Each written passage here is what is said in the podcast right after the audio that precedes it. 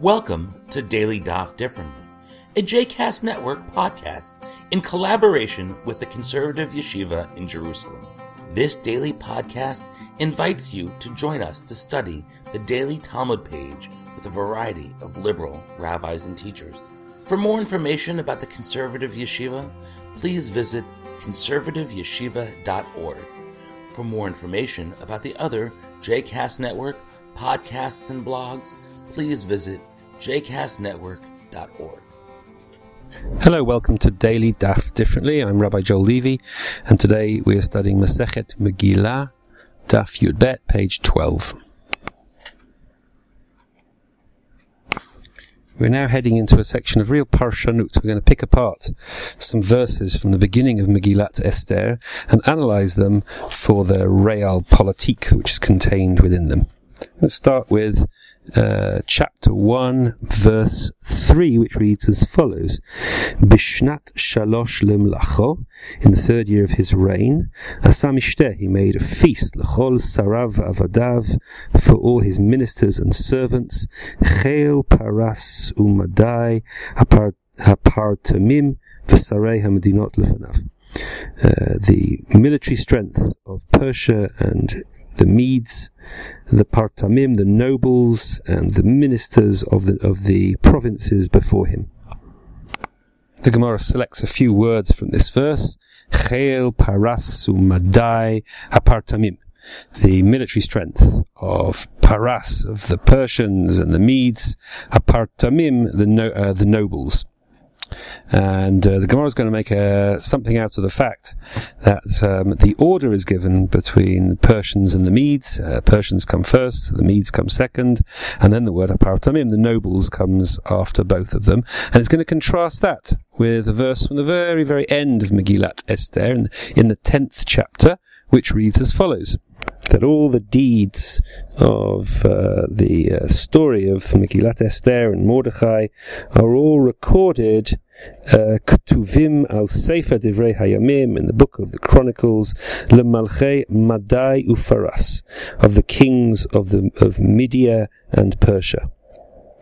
The Maharsha uh, Shmuel Eidels uh, from the uh, 16th, 17th century suggests that the thing that's worrying the Talmud here is the question of word order. In one place it says Pras umadai, the Persians and the Medes, and at the end of the, of the Megillat Esther it talks about Madai upras, the Medians and the Persians. Now the uh, the Achaemenid Empire, which was the empire of uh, Cyrus the Great, um, did comprise a huge number of uh, different states and uh, areas which sp- spread over much of the known world.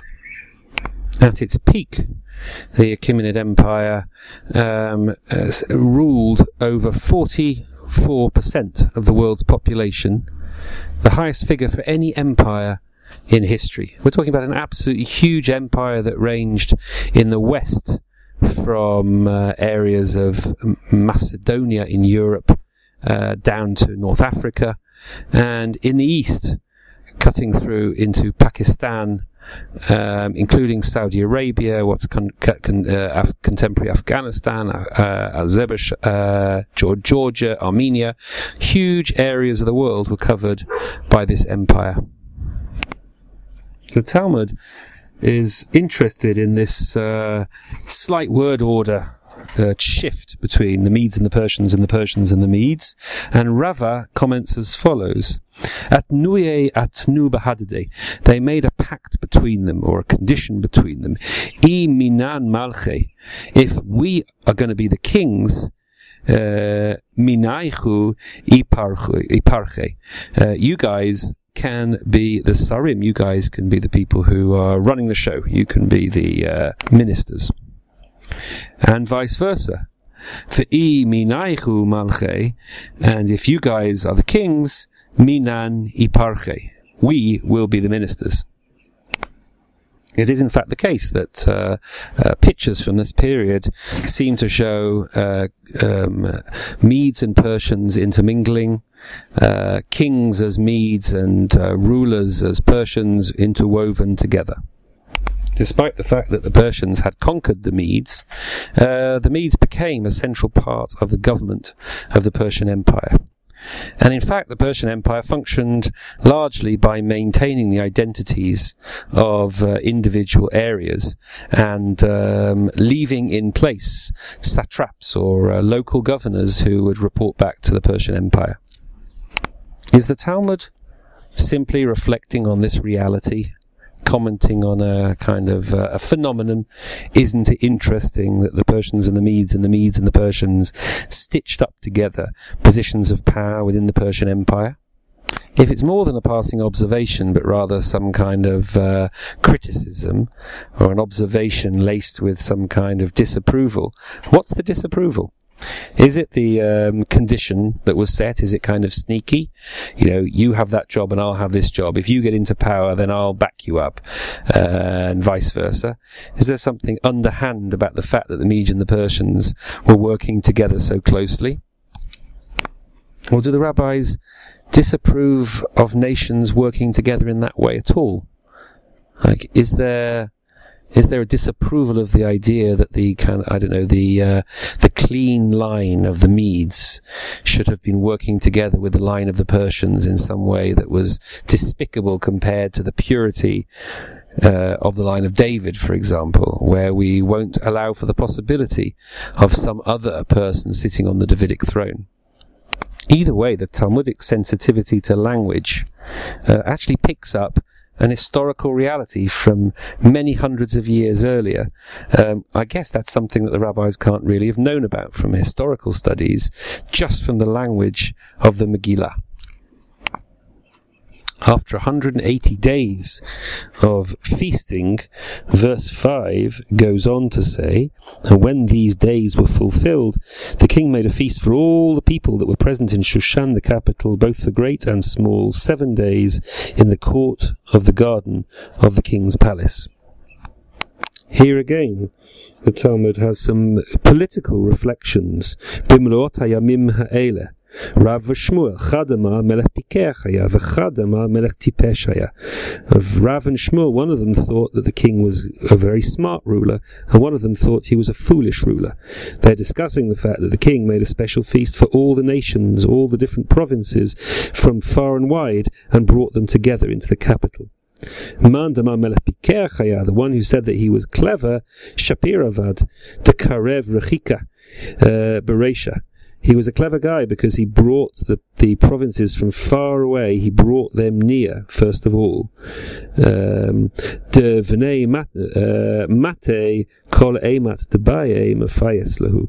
Because he didn't need to worry so much about the local population because he could appease them at any time.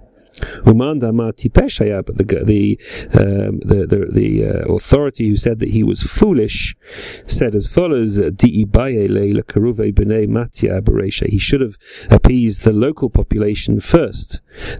mardu hanach, for if uh, those ones, meaning the ones from the uh, from the provinces, uh, had rebelled, from the people from further afield had rebelled, hani havu kame bahade. Um, the, the, local uh, people would have stood by him um, um, in order to re-establish order. I love the colossal chutzpah of the rabbis.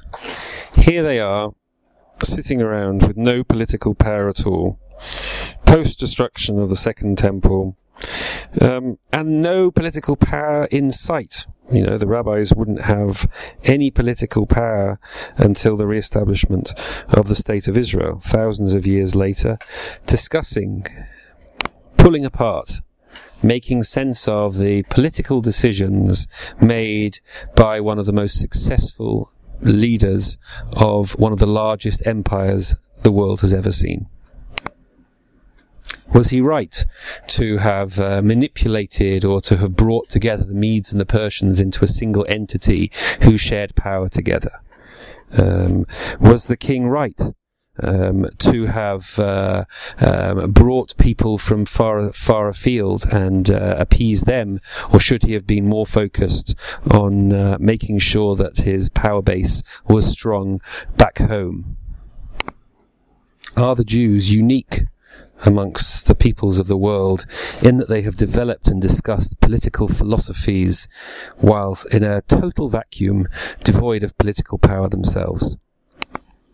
How much safer it is to discuss politics protected by one's own powerlessness.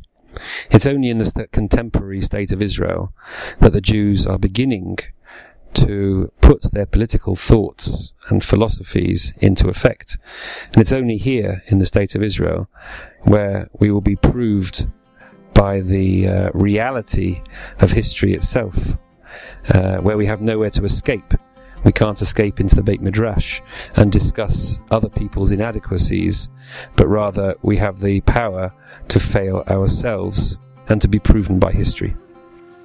I hope you've enjoyed today's episode of Daily Daf Differently, and that you'll join us again tomorrow for a new page. The music at the open and close of this episode is Ufros from the Epichorus album One Bead, available on Bandcamp, iTunes, and Spotify.